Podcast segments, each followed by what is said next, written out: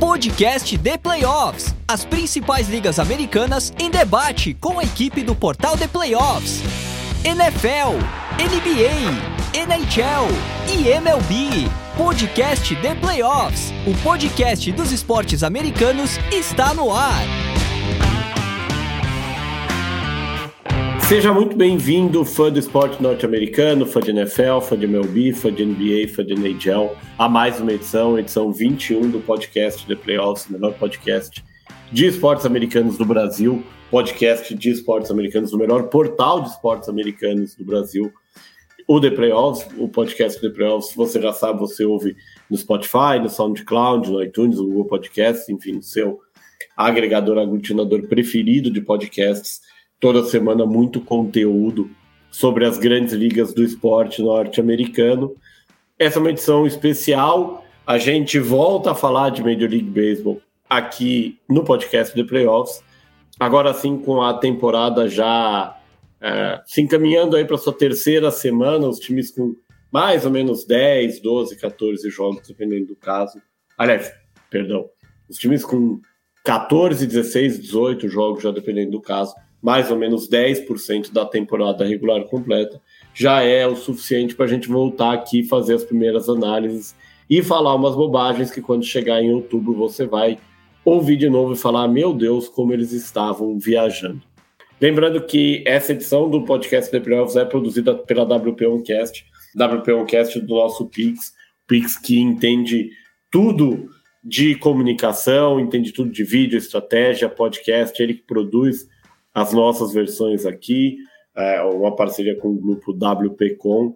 Vale bem a pena chamar o Pix e tirar a sua dúvida, bater um papo com ele sobre é, parcerias para melhorar a comunicação do seu negócio, ou se você também está afim de entrar nesse mundo do podcast, você pode fazer isso pelo site grupowpcom.com.br ou pelo telefone WhatsApp 54 99620 5634.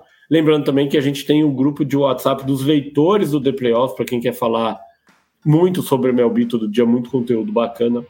Só mandar uma mensagem para o 11 946668427 pedir para participar do grupo. Último recado, essa é uma semana muito especial. A partir de quinta-feira, dia 28, a gente tem o draft da NFL, talvez o mais aguardado draft das grandes ligas. E a gente vai ter, lógico, uma cobertura muito especial aqui no The Playoffs. Na quinta e na sexta-feira, a gente tem lives no canal do YouTube, enquanto estiverem acontecendo na quinta o, o, primeiro round, e na sexta, o segundo e terceiro rounds de escolhas. A gente vai estar ao vivo, comentando tudo o que está acontecendo, direto de Las Vegas. Sexta-feira de manhã, segunda-feira de manhã, edições novinhas do podcast. Não esquece de assinar a notificação no, no seu aglutinador de, de podcasts preferido para receber a melhor análise do draft 2021 da NFL na imprensa brasileira. Semana que vem a gente tem podcast de NHL, podcast de NBA. É uma incógnita, depende da tabela e da evolução dos playoffs. Fica de olho que tem muita coisa bacana pela frente.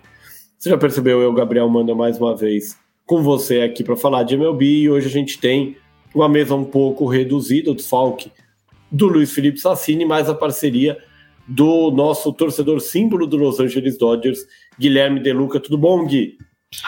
Fala, Mandel! Fala, galera que está escutando a gente, tudo bem? Pô, semana cheia, né? Essas semanas aí próximas. Eu gosto assim, cara. Eu gosto dos esportes americanos bombando, eu gosto de draft, eu gosto de playoff. 10% da nossa temporada da MLB já foi. E, pô, já eu tô feliz, né? Como torcedor símbolo, não dá para negar, todo mundo já tem certeza que eu estou feliz, obviamente eu estou feliz. E a gente vai entender melhor por quê, falar sobre vários assuntos legais, porque é 10%, é o tal do small simple size, mas já dá para a gente ver para que lado que essa temporada está indo e fazendo uma comparação com o nosso último episódio do podcast da MLB, algumas coisas estão dando certas, outras coisas não precisam nem chegar em abril, a gente falou besteira como era de se imaginar. Um, um disclaimer importante aqui, né? Se você procurar na imprensa americana, os especialistas, eles falam que 60 jogos, que é mais ou menos ali 35, um pouquinho mais, 35% da temporada, é um, um, um patamar que realmente separa os times, assim, depois de 35%, quem está fora sabe que está fora, tirando casos muito excepcionais, quem vai lutar sabe que vai lutar. 10 jo é, 16 jogos, 10% da temporada ainda é muito pouco, a gente ainda tem algumas distorções aqui que o tempo se encarrega de corrigir, mas a gente já tem, como eu falei no começo do, do, do, do podcast, algumas coisas que a gente pode discutir aqui, e a primeira acho que é um acerto nosso, Gui, tanto nós dois quanto o Luiz, quando a gente fez as previsões da temporada. A gente falou muito sobre os favoritos da Liga Nacional, e entre os favoritos da Liga Nacional, a gente colocou o Los Angeles Dodgers e o New York Mets. Na divisão central, a gente falava do Milwaukee Brewers, a divisão central está mais parelha entre Brewers e o. Louis Cardinals, com é, lampejos de brilhantismo até do Albert Pujols, mas a gente vai focar aqui na divisão, né, é, divisão leste, divisão é, oeste da, da Liga Nacional, falar dos dois times que têm as melhores campanhas da Major League Baseball nesse momento, Los Angeles Dodgers e New York Mets, e um terceiro que a gente também tinha colocado na briga, que está muito perto dos Dodgers, na verdade a diferença é porque os dois times não têm o mesmo número de jogos, que é o São Francisco Giants. Começando aqui pelos próprios Dodgers, é, é um time que vem enfrentando alguns problemas de lesão, né? Perdeu o Andrew Heaney, é um time que tem uma rotação um pouco desfalcada, o Dustin May só volta lá para frente, tem ainda toda a polêmica envolvendo o Trevor Bauer, mas é um time que já tinha um lineup muito bom, que reforçou isso, teve a saída do Corey Seager, mas reforçou o, o grupo de rebatedores com o Fred Freeman, que encaixou muito bem. E Los Angeles vem demonstrando que já esquentou e que tem tudo para confirmar esse favoritismo na divisão e na própria Liga Nacional. Dá para dizer que é um time que já está jogando ali o, o, o beisebol de julho, de agosto, e que já entra quase que numa velocidade de cruzeiro, no sentido de que não vai ter que correr atrás, como aconteceu no passado, em que o Dodgers ficou segunda metade inteira da temporada tentando recuperar uma diferença para o São Francisco Giants? Olha, uh, se tratando de Dodgers, eu sendo torcedor dos Dodgers, é óbvio que a gente sempre fica com um pé atrás, esperando aquelas, aquelas duas semaninhas que dá um blackout no time e todo mundo para de jogar, né? Como aconteceram nos últimos anos. Mas é um começo surpreendente, é um começo bem positivo, um, um começo com 12 vitórias, 4 derrotas, uma diferença de corridas de 48, né? 48 corridas a uh, mais do que as corridas tomadas, o que é um número impressionante se tratando de 10% de, de temporada. Uh, 75% das vitórias dos Dodgers né, da, da, campanha, com suas quatro derrotas, são números surpreendentes. Assim, eu confesso que eu não esperava muito mais por conta da primeira semana, da primeira série dos Dodgers. Tudo bem que foi lá em Colorado, lá em Colorado é complicado no Coors Field, é, é cemitério de pitchers e tudo mais, mas a gente tem destaques aí. Você citou a ausência do, do Andrew Heaney, né, já na, na injury list, mas é, é, é muito engraçado a gente estar dando o Andrew Heaney como destaque, porque se você pegar a carreira do Andrew Heaney, nos times anteriores pela qual ele passou, sobretudo uh, a última passagem dele no New York Yankees, ninguém esperava nada dele, ninguém esperava absolutamente nada, todo mundo achava que é, quando ele foi contratado por um contrato grande, não foi um contrato de minors nem nada, todo mundo achou que o Friedman estava louco, uh, ninguém esperava absolutamente nada do que ele pudesse fazer, e o cara é simplesmente o melhor arremessador dos Dodgers, é, em números, e se você pegar os dois jogos, tudo bem que o Walker Buehler já pegou no tranco, o Clayton Kershaw também nem se fale, já até flertou com o jogo perfeito, mas é, você tem destaques a, além dos destaques que a gente já esperava. Então, assim, não está sobrecarregando e ninguém está falando sobre um Justin Turner que está, de certa forma, inoperante. Assim. Justin Turner não começou a temporada ainda. O, o, o Freeman, obviamente, tá, tá de vento em popa, né? Mas o Mookie Betts ainda tá tendo lampejos. O Mookie Betts ainda não, não, não tá sendo o Mookie Betts que todo mundo conhece.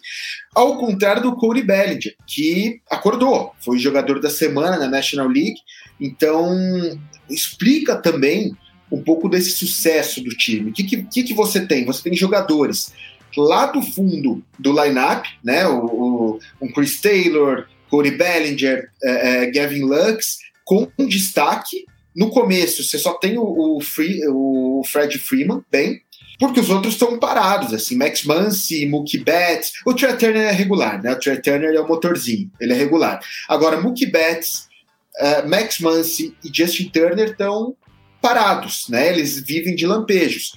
Os arremessadores estão ótimos. Então, é uma, uma temporada que começa dando ânimos mesmo com problemas de lesão. Você falou do Rini, mas a gente também tá sem o Blake Trinan, que também já ficou uma série fora, reclamou que não teve. Eh, que teve aquilo que, inclusive, a gente já, já tinha falado que aconteceria, né? Lesões por uma falta de, de spring training. O Blake Trinan disse na volta do spring training que ele estava enferrujado e que ele teria problemas. Então, ele já é um jogador com histórico de lesão, o Dodgers está resguardando ele, muito provavelmente, para não ter problemas no meio da temporada, e assim ele vai seguir com todos os outros. Mas é um começo bom. É um começo bom e é legal porque vindo o New York Mets atrás e São Francisco Giants atrás, todos acima dos 70%, dá um ânimo, né? Dá um ânimo. Tudo bem que os Mets estão sobrando na divisão deles, mas a, a Oeste, como a gente supôs aqui no último programa, segue como esperado, né? Dodgers, Giants, Rockies, né? Na frente dos padres, como eu e o Luiz falamos. Tudo bem que o tempo há de, de consertar isso, mas tá legal, tá gostoso de se assistir. É, o que chama atenção, como você falou no, no caso dos Dodgers, são números superlativos é, muito impressionantes e que justificariam até uma campanha melhor. Né? É o quarto time é, da liga em OPS, que é aquela categoria que soma o sludging, que seria a força, a potência dos rebatedores, com o percentual de chegada em base. É o time que mais roubou base na temporada. É o time, junto com o New York Mets, que mais anotou corrida na temporada. É o time que tem a melhor, o menor ERA coletivo na temporada. É, são, são números que avalizam isso, né? É diferente, por exemplo, de você ter um time que tem 12 vitórias e, e 4 derrotas, ou é, é, 75% de aproveitamento, como o Gui falou, mas que venceu todos os jogos por uma ou duas corridas. O, o run differential, que foi a, outro número que o Gui trouxe, também é muito impressionante para 12 jogos. Uma média de quatro é, corridas a mais do que o adversário, isso levando em conta que o time perdeu quatro jogos, ou seja, em quatro jogos não anotou mais corridas que os adversários é muito impressionante. E imaginar que esse time ainda vai ter a volta do Andrew Heaney, o David Price, que apesar de não ser o David Price no começo da carreira, é um jogador é, bastante experiente, que tem momentos da temporada em que vai muito bem. Pode ter o Dustin May em algum momento na segunda metade da temporada também, o próprio Blake Training descansado no final do ano. É, é, é, é bem assustador, assim. É muito cedo na temporada para dizer, para cravar que os Dodgers são favoritos a conquista da World Series, mas é sem dúvida o time que tem o elenco mais forte. É, e, e aí, passando já para a divisão leste, é, você falou, Gui, do, do New York Mets sobrando, e acho que aqui a gente tem que fazer um parênteses que é, lógico, ainda é muito cedo, como a gente falou, 10% da temporada, mas é um Atlanta Braves muito longe do potencial, né? Um time que tem agora é, a, a, notícia de que o Ed Rosário vai ficar de 8 a 12 semanas fora por um problema no olho. Tem a volta do Ronald Acunha, é, programada aí provavelmente para o começo de maio, para a próxima semana, mas que assim já tem um sinal ali de que se quiser lutar pelos playoffs tem que reagir rápido, porque já está cinco jogos e meio atrás do New York Mets, que, diga-se de passagem, também está sem ser o principal jogador, né? Se os Braves não contam com o Ronald Acunha. O Mets faz essa campanha brilhante, essa campanha que é justificada também pelo run differential, 35 corridas anotadas a mais do que cedidas, sem o Jacob DeGrom, que ainda não tem uma data prevista para o retorno a campo. E acho que muito disso deve-se, não sei se você concorda, Gui, a um ótimo começo de temporada do Francisco Lindor depois de um 2021 razoavelmente decepcionante. Com certeza, com certeza. Uh, o run differential dos Mets é muito bom também. É, é muito próximo dos, do, dos Dodgers, inclusive. Inclusive, os Mets têm mais vitórias, tudo bem que tem mais jogos jogados, mas tem mais vitórias que os Dodgers. Então, assim, são números que impressionam. É, é um time que está encaixando, é um time que está tá animando. Tem, uh, teve uma, uma, um ótimo jogo do Max Scherzer, né? O Max Scherzer está voltando pro para a forma dele. A questão em cima do Max Scherzer é se ele vai conseguir manter isso. Ele que ano passado teve problema de cansaço, alegou cansaço durante os playoffs. É, ele já não é mais um menino, então é da gente é, imaginar que ele possa ter algum problema de fadiga no meio da temporada. O Atlanta Braves é uma decepção, sem dúvida nenhuma, assim como o Philadelphia Phillies né? Que são dois times bem decepcionantes.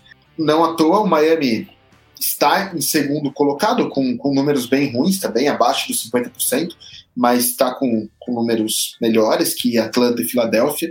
Mas assim, é uma, uma divisão que parece já vencida, né? É, parece que de cara os Mets já abrem quatro jogos e meio na frente, já começam a ter um, um run differential muito alto, já começa a ter números muito bons e corridas anotadas é também um número elevado, é, jogos com placares explosivos, jogadores que têm marcado, como Francisco Lindor, como você disse, é, o próprio Pete Alonso tem, tem achado bolinhas aqui e ali, então, e um corpo de arremessadores que não está deixando a desejar. Então, assim, eu acho que mais do que os Dodgers, os Mets já estão para usar a expressão que você disse em velocidade de cruzeiro, porque os Dodgers vão ter que lutar muito com os próprios Giants dentro da divisão e querendo ou não, tem um Padres que tem um time forte. Agora os Mets não não parecem, pelo menos nesse nesse início de, de, de liga aqui, que vai ter algum adversário. É, a gente falou, eu falei da ausência do Jacob DeGrom, importante lembrar que o Tyjon Walker, que foi um dos bons nomes da rotação dos Mets no ano passado, atuou só duas entradas esse ano, também está na lista de contundidos. E aí o grande destaque também para o corpo de arremessadores, os arremessadores titulares dos, dos Mets. Né? É, Chris Bassett, Tyler McGill, o, o Bassett que veio numa troca com o Oakland Athletics, o McGill que ninguém esperava nada, é, o Carlos Carrasco, que vem se reencontrando no, é, no Queens, é, todos, todos os três, mais o Mark Scherzer, que são 80% da, da rotação nesse momento, o quinto nome seria exatamente o Taiwan Walker, todos eles com três ou quatro jogos iniciados, mais de 18 entradas arremessadas e ERA abaixo de 3, que é um número considerado muito bom. É, de fato, assim, é lógico, é muito cedo para cravar que os Mets estarão na pós-temporada ou vão levar a divisão, mas é uma vantagem extremamente interessante é, e é um cenário que a gente viu algumas vezes já acontecer quando você aproveita esse começo de temporada para abrir vantagem e seus adversários bobeiam, depois vira correr na subida, né? Você já abre uma margem que te permite uh, uma oscilação natural de, de temporada, você sofre menos. E aí, o último time que a gente citou, voltando, cruzando o país do novo, falando do Oeste, o grande rival do Los Angeles Dodgers, talvez a grande surpresa da temporada passada, o San Francisco Giants, que também vem sofrendo muito com lesões, eu diria até mais do que Dodgers e Mets, mas que vem conseguindo é, encontrar vitórias também com um corpo de arremessadores muito bom e que vem se mantendo na cola do, do Dodgers na briga por essa equilibrada e até o momento uh, de nível elevado divisão oeste. E para você, olhando de fora, Parece ser uma situação semelhante à do ano passado de um elenco que aparentemente tem menos potencial ou menos brilhantismo e acaba todo jogo encontrando uma forma de ganhar até o momento da temporada em que você percebe que não é um azarão no, no sentido de, ou não é um coelho que vai cansar e abandonar a maratona, mas sim alguém que vai lutar até o final? É, parece, parece muito isso. Inclusive, eu espero que não seja assim, porque senão Dodgers e Giants ficam mais um ano no campeonatinho entre eles e chegam na pós-temporada os dois times completamente exaustos, né? Mas o São Francisco Giants continua passando essa mesma imagem para mim, essa imagem de um time que no final dá um jeito, vira um jogo muito louco, ganha, é, heróis improváveis, assim, números absurdos para Jock Peterson, Uh, o Brandon Belt sempre lá, regular também, sempre conseguindo bons números, apesar de ter que lidar com o cansaço, apesar de ter que lidar com, com a, a idade um pouco mais avançada e não poder estar presente em todos os jogos.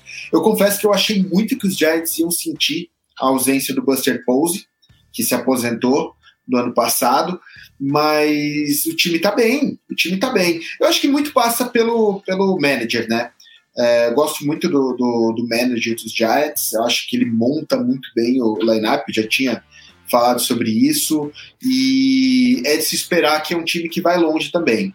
Eu, eu sigo com o meu prognóstico feito no, último, no nosso último podcast, de que tanto Dodgers como Giants passam para os playoffs, passam bem, assim, é claro que um vai pegar o wild card, mas passaram bem, e eu só espero, reitero, repito, que eles não entrem num, num universo só dos dois, assim, para uh, é, jogar acima dos 70% de vitórias praticamente o ano todo, 65% caindo no final, e assim, ficar muito acima dos outros, mas chegar no playoff completamente exausto. É, é São Francisco, de fato, vem enfrentando uma maratona, foi.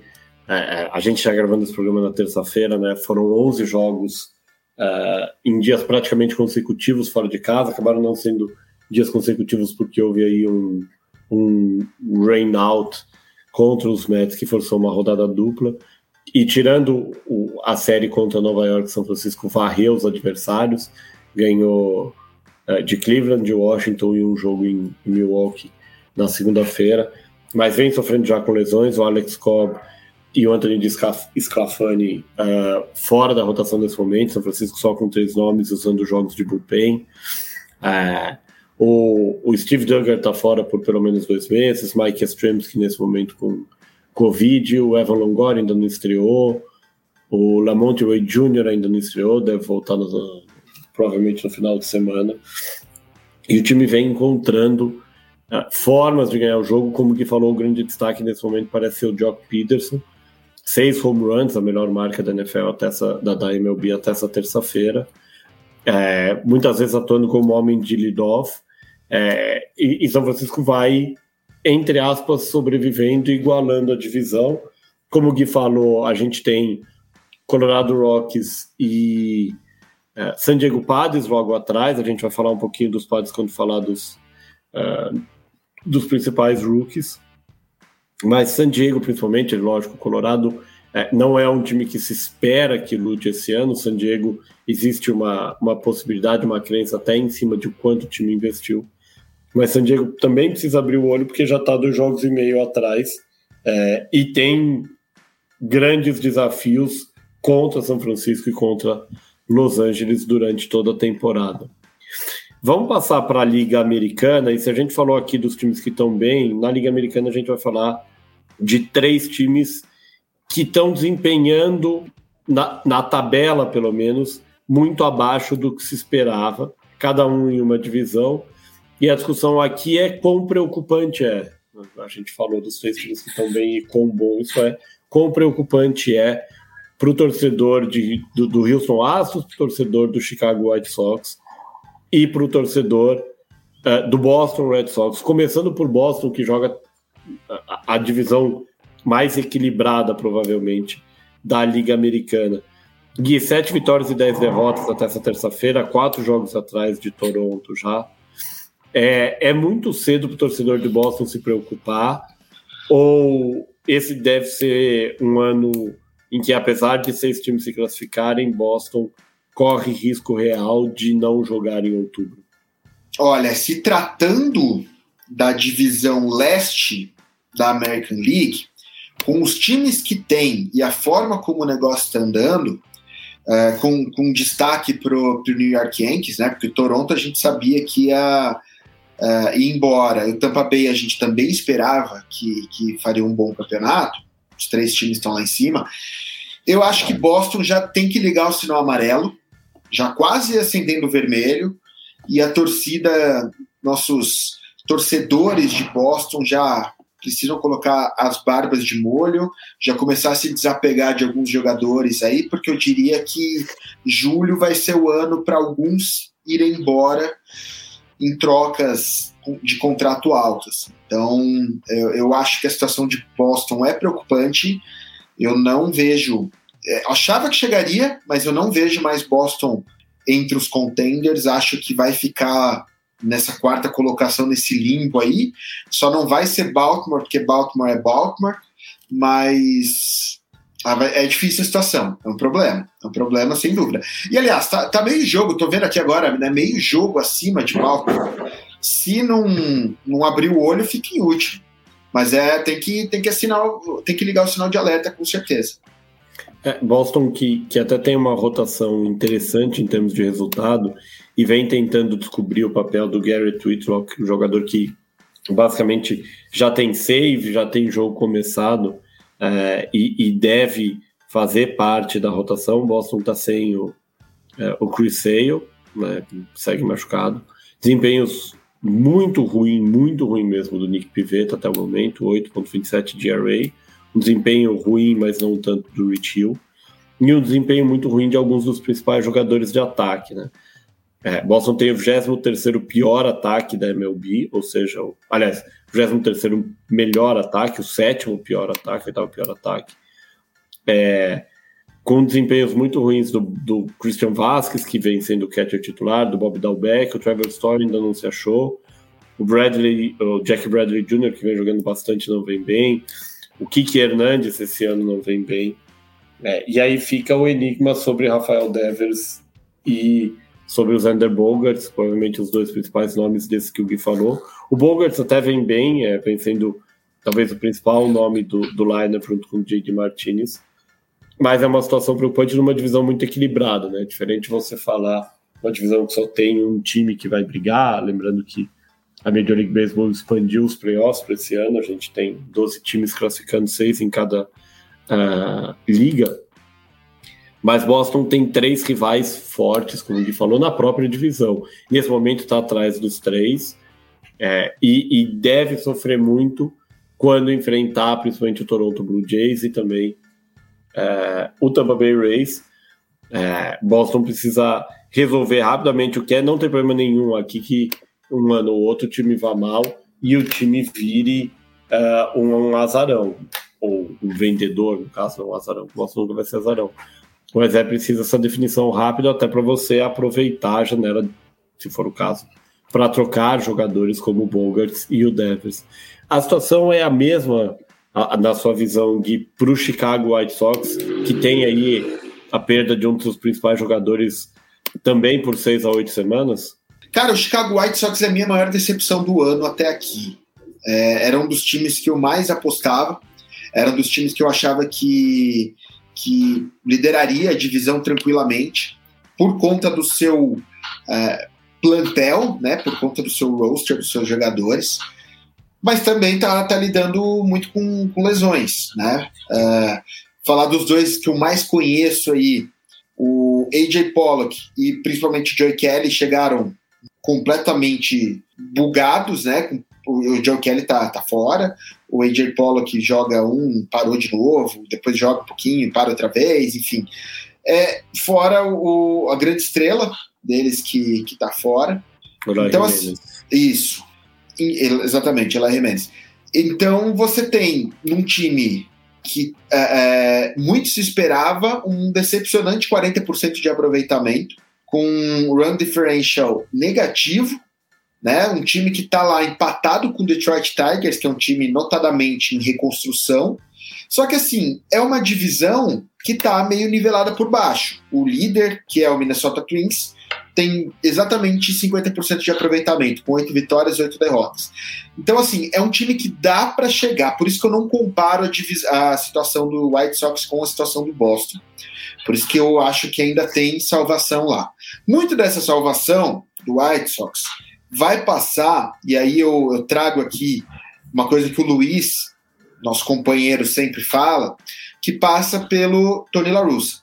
Né? O, o Tony La Russa e a forma de managear o time, né, de mexer no time ou mexer com os brios dos jogadores, porque quando você tem um monte de moleque, um monte de, de estrela em ascensão, é diferente da forma como você é, fazia com Albert Pujols há 15 anos.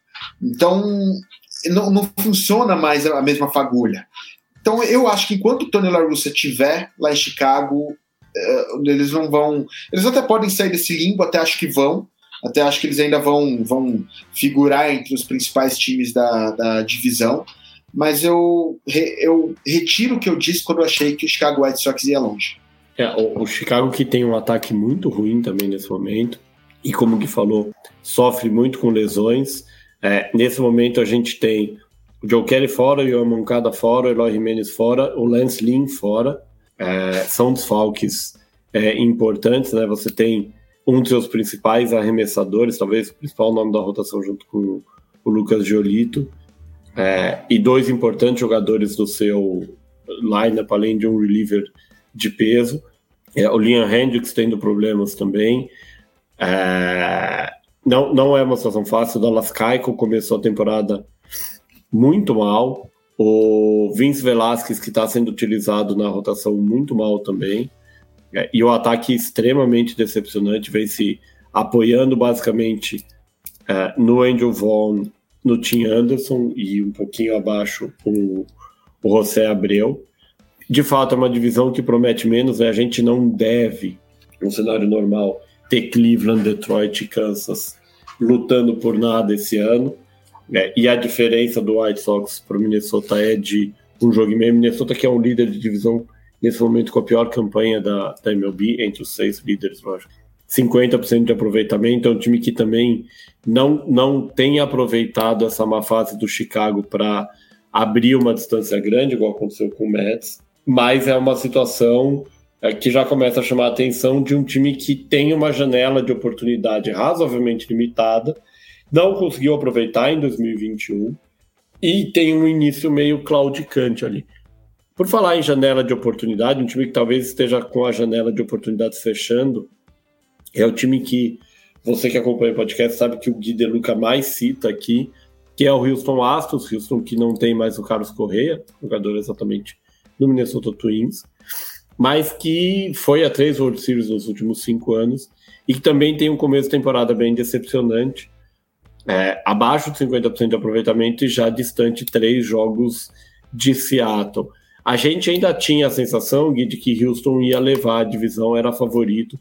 Seattle talvez um PCA, a fila aí de mais de 20 anos longe dos playoffs, por, uma, por meio de uma vaga de wild card.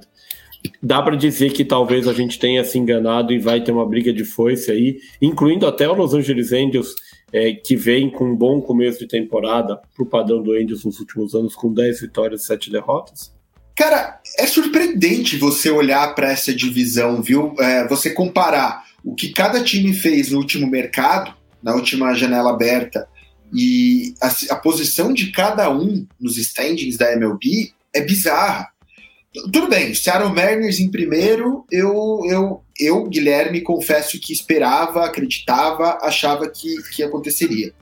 Agora, Angels em segundo, ok, embora eu achasse que seria em terceiro. Agora, Oakland na frente do Houston e principalmente do Texas Rangers, que pegou dois dos principais free agents disponíveis no mercado, é muito, muito, muito surpreendente, né? Vamos lembrar que o Texas Rangers pegou o Marco Simen e o Corey Seager, dois dos principais free agents disponíveis, repito. Uh, então o Seattle, para mim, não, não surpreende estar em primeiro. Acho que era um time, e eu, eu venho falando isso desde o ano passado, acho que é um time que está pegando, começando a surfar uma onda aí que deve render bons frutos nos próximos um, dois, três anos. Uh, os Angels têm sempre aqueles jogadores que que se espera, né? Tem, tem estrelas e jogadores caros como Mike Trout, Otani, uh, Rendon. O Oakland, para mim, aí é um, é um é o elefante em cima da árvore, né? O, o Oakland que, que vendeu todo mundo, mas está na base do beisebol barato, com campanha positiva, ao contrário do nosso mencionado Houston Astros, que para mim, Guilherme, já é ano de janela fechada. Para mim, eu acho que já é um beisebol é, bem abaixo. Ele, é, o Houston Astros é um time que depende muito de arremessadores já um pouco mais velhos, outros arremessadores não tão é, é, testados, assim, cascudos, né? Depende sempre de um, de um, de um, Esqueci o nome do pequeno lá. Puta, esqueci. O José Altuve. O José, o José Altuve, né, o batedor de lixo mais famoso do mundo. Eu, é que eu queria chamar ele de batedor de lixo, mas eu queria não queria faltar com respeito. Depende sempre de um lampejo de um José Altuve, um Kai Tucker, mas assim, é, para mim, é, ele está fazendo exatamente o que eu esperava que ele ia fazer.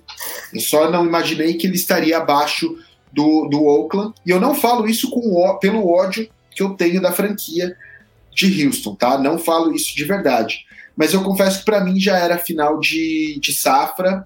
Acho que eles vão ter problemas, porque agora vai começar a vir os reflexos da, da punição que eles sofreram quando não puderam draftar jogadores. Então, vão, serão anos tenebrosos aí em Houston e eu vou soltar um rojão para comemorar. Houston que tem esse ano a volta do, do Justin Verlander, que não jogou 2021, e Verlander vem bem, é o melhor arremessador do time. É, o José Altuve tá fora, o Ryan Presley, que é o closer, tá, tá fora, o Lance McCullers, que é um nome importante da rotação também, é, não atuou ainda. É, o time é um time envelhecido, é um time com menos talento e talentos do que no passado. É, e Seattle, ao contrário, foi um time que se reforçou bem, é um time que tem novos uh, nomes chegando, tem uma torcida muito empolgada. É, eu, eu concordo também que, igual acontece com o Boston Red Sox, uh, o, o Houston Astros vai ter que correr na subida para recuperar o prejuízo é, acho que numa American League em que a gente tem aí basicamente cinco ou seis times que não disputam vaga nos playoffs, né? Sendo honesto, Baltimore, Cleveland, Detroit, Kansas City, o Oakland Athletics e o, e o Texas Rangers não devem ser times para brigar esse ano. Sobram nove times para seis vagas. E a gente sabe que a quantidade de confrontos diretos na divisão leste pode abrir vaga para outros times. Então acho que não dá para descartar ainda que Houston chegue aos playoffs, e lógico, outubro é um mês completamente diferente, a experiência pesa, você diminui a rotação, então pode trabalhar com nomes melhores, mas eu concordo aqui que é, talvez a gente tenha visto em 2021 o último suspiro do, do Houston Astros como um contender, como um concorrente direto é, a World Series. Antes da gente passar aqui para a pauta dos calouros, Gui, vamos aqui para a parte das adivinhações que a gente vai cobrar, lógico, no próximo programa. A gente tem nesse momento, nessa terça-feira, começo da rodada, Toronto Blue Jays como líder na divisão leste da Liga Americana, Minnesota Twins como líder na divisão central, Seattle Mariners na divisão oeste, New York Mets na divisão leste da Liga Nacional, St. Louis Cardinals e o Milwaukee Brewers empatados na divisão central da Liga Nacional e o Los Angeles Dodgers como líder da divisão oeste da Liga Nacional.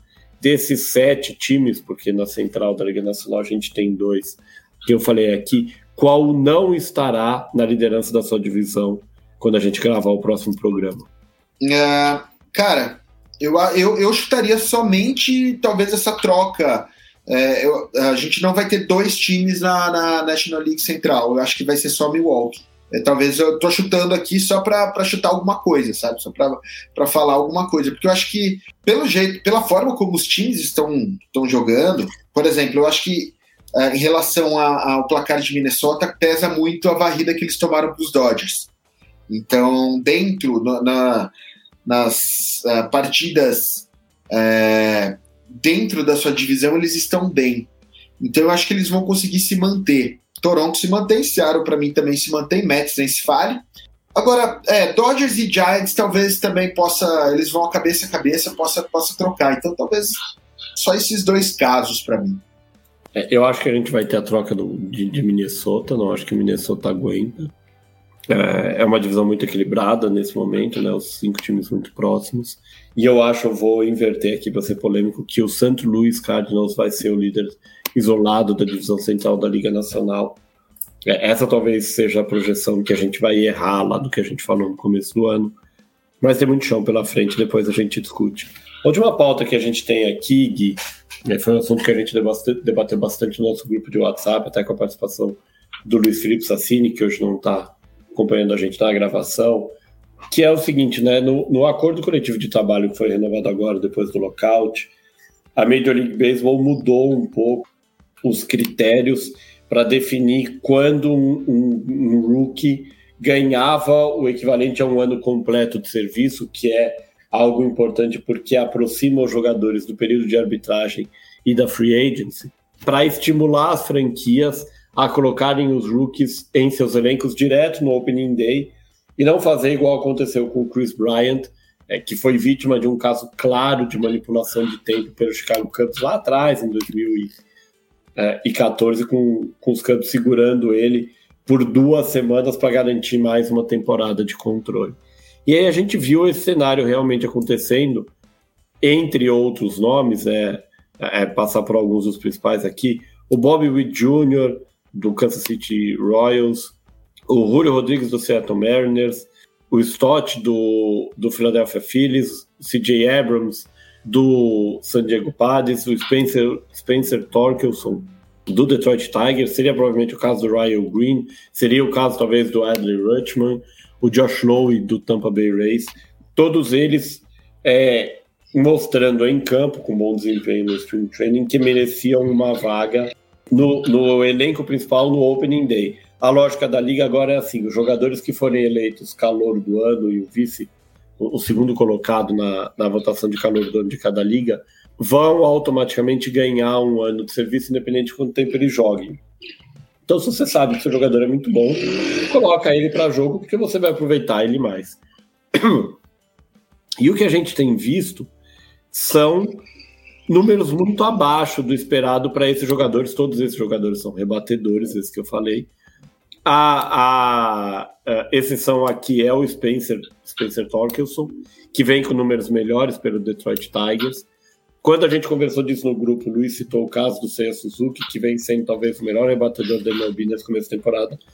Mas o Seiya Suzuki não é um jovem, ele é um rookie porque veio da NPB, da Liga Japonesa, mas ele não tem a mesma característica desses outros jogadores todos que eu citei. Você acha que isso acaba reforçando para as franquias que é melhor dar ritmo de jogo para essa molecada no AAA, por exemplo, e subir eles de fato depois de duas, três, quatro semanas de temporada, não só por conta de uma eventual manipulação de tempo de serviço, mas principalmente porque são jogadores que estão tendo a primeira oportunidade em um mundo deslumbrante muito novo que é a Major League Baseball? Eu acho que a gente tem duas leituras para fazer aqui. Uma delas é a que você falou, a de que são jogadores jovens no mundo vislumbrado, das majors e tudo mais. Né? E que talvez se eles começassem no AAA, eles teriam ritmo e tudo mais. O outro lado da moeda é que a gente ainda tem 10% da, da, do calendário rolando, né? É pouco ainda para esses caras. É pouco porque, se você olhar na, na quantidade de aparições ao bastão que esses jogadores têm, é pouco. A gente tem um, pouca amostragem para a gente analisar desses caras, né? Então, assim, acho que é cedo. Só que por que, que a gente tem pouco? Porque eles não aparecem muito. Então, vamos lá. Tostines vende mais porque é fresquinho ou é fresquinho porque vende mais? A gente vai entrar nessa discussão e a gente vai ficar por horas, como a gente já discutiu no grupo, como a gente vai discutir aqui, como talvez a gente vai voltar no próximo episódio. Porque se a gente pegar esses jogadores e colocassem sem, sem uma, uma maldade, porque foi maldade aquilo que o Chicago Cubs fez com o Chris Bryant, né? Se você colocasse esses jogadores no AAA para eles jogarem todos os dias, para eles pegarem um ritmo de jogo de uma forma mais humilde, com, com uma velocidade aumentando cada vez mais e fosse aparecendo é, é, de uma forma homeopática nas majors, seria melhor. Por quê? Porque esses caras eles estão aparecendo de uma forma homeopática nas majors. Só que essa aparição homeopática vem sentando dois jogos. Então o cara senta dois jogos, joga um. Ou o cara entra só na sétima entrada de todos os jogos, ou o cara joga dois jogos, senta dois, ou, ou seja, não existe um ritmo de jogo, não existe um ritmo frequente. E vamos lembrar que esses caras também estão sem é, um sprint training completo.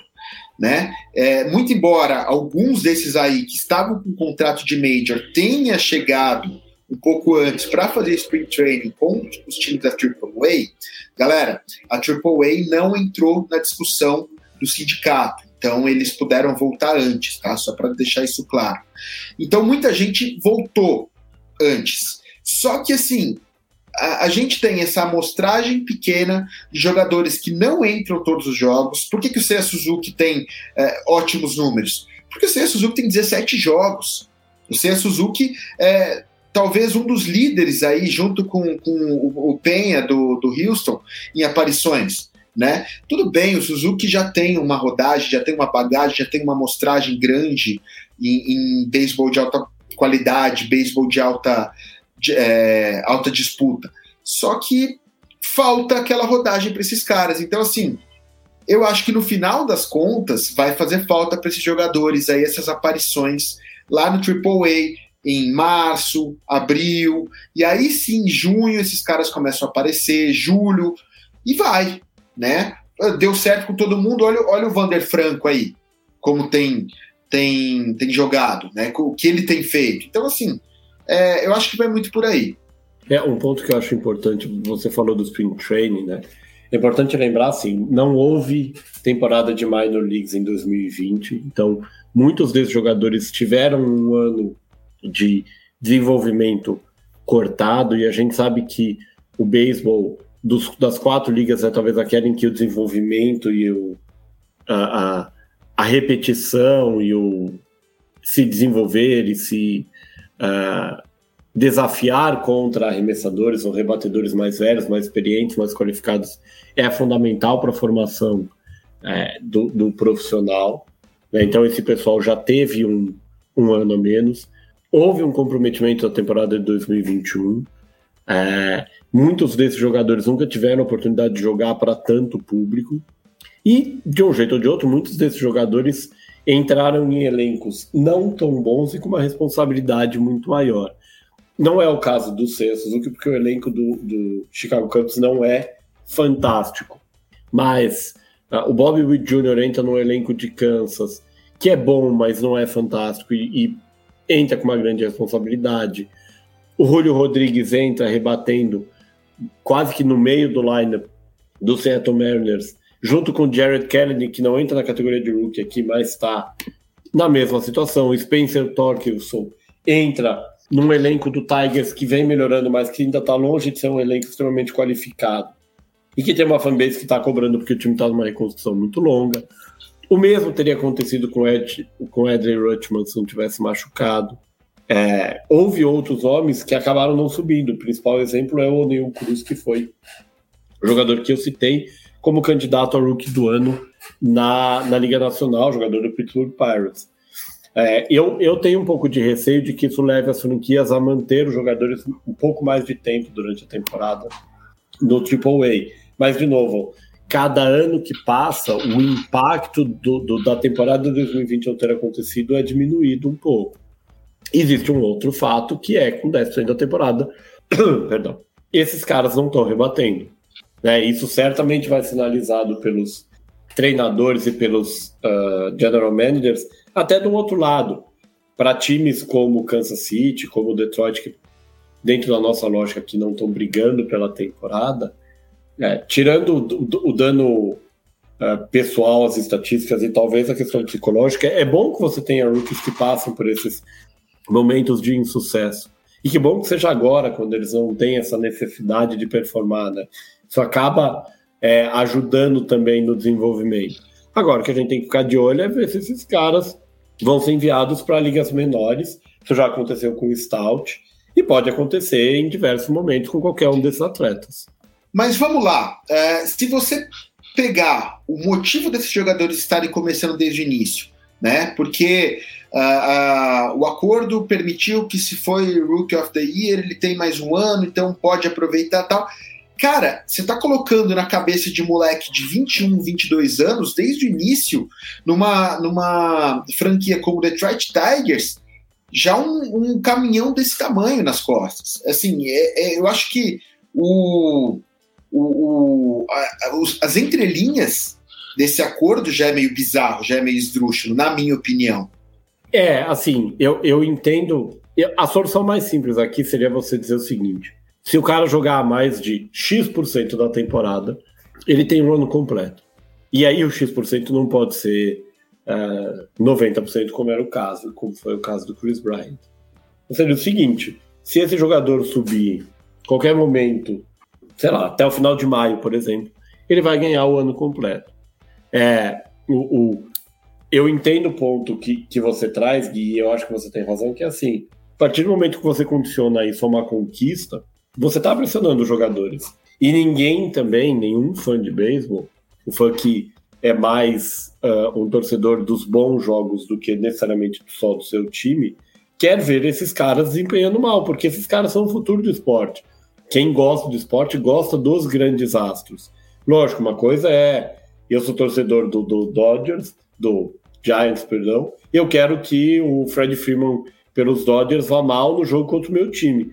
Agora, eu não quero que um cara como o Fred Freeman, ou o Mookie Betts, ou é, qualquer estrela que seja, Eloy Jimenez, já que a gente já falou dele aqui, termine a temporada rebatendo 15%. E o mesmo vale para Bob Witt Jr., vale para o Ander Franco, vale para o Julio Rodrigues, vale para o Kellenick, vale para o Torkelson, vale para o Riley Green, para o Rutschman, vale para o Joey Bart do São Francisco. A gente quer que esses caras tenham sucesso igual tiveram a Cunha, uh, Vlad, Bobichete e assim por diante. Exatamente, exatamente. A torcida é por, por bons jogos, né? A gente quer ver essa molecada vindo com, com força. Inclusive, é, é, é até uma brincadeira de todo mundo que joga fantasy ficar nessa expectativa dos rookies.